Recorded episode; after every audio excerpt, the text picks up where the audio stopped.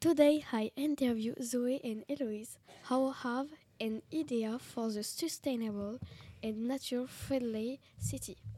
Hello Zoé, hello Héloïse. Hello, Pauline. Hello, Pauline.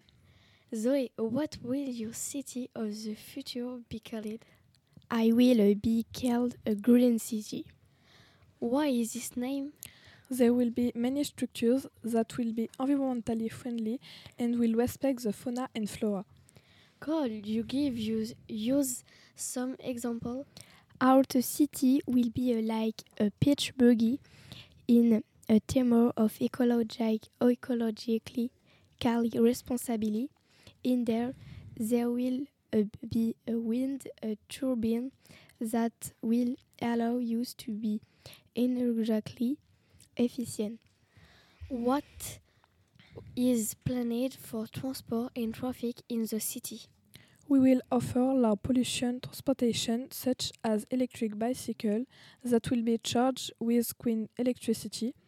Indeed, when they are not in use, they will be stored in park and ride lots with solar panels. Very good idea. And that do you imagine for public transport?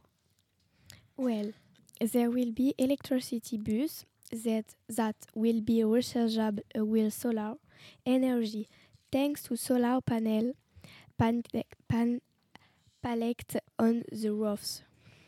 But how do you get all the transport to run together? There will be dedicated lanes for each type of transport, cycle paths, green lanes for pedestrians. What do you ex expect for the fauna and flora? How do you plan to you preserve your city? For example, by planting trees as in San Francisco, which is close to nature. There will also be beehives to maintain a variety of plants in the city. What do you plan for the building? Could you tell us a bit more about about this? Firstly, there will be solar panel on the on the top of the buildings and house, and green roofs to regulate te the temperature.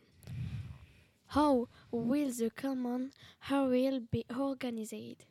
We are working on our innovation One Step One Volt, which will consist of recovering the energy created by the footstep of the people walking on the stairs and in some frequently used areas. This new technology is as innovative as San Francisco. Thank you for the listening and long life to Green City.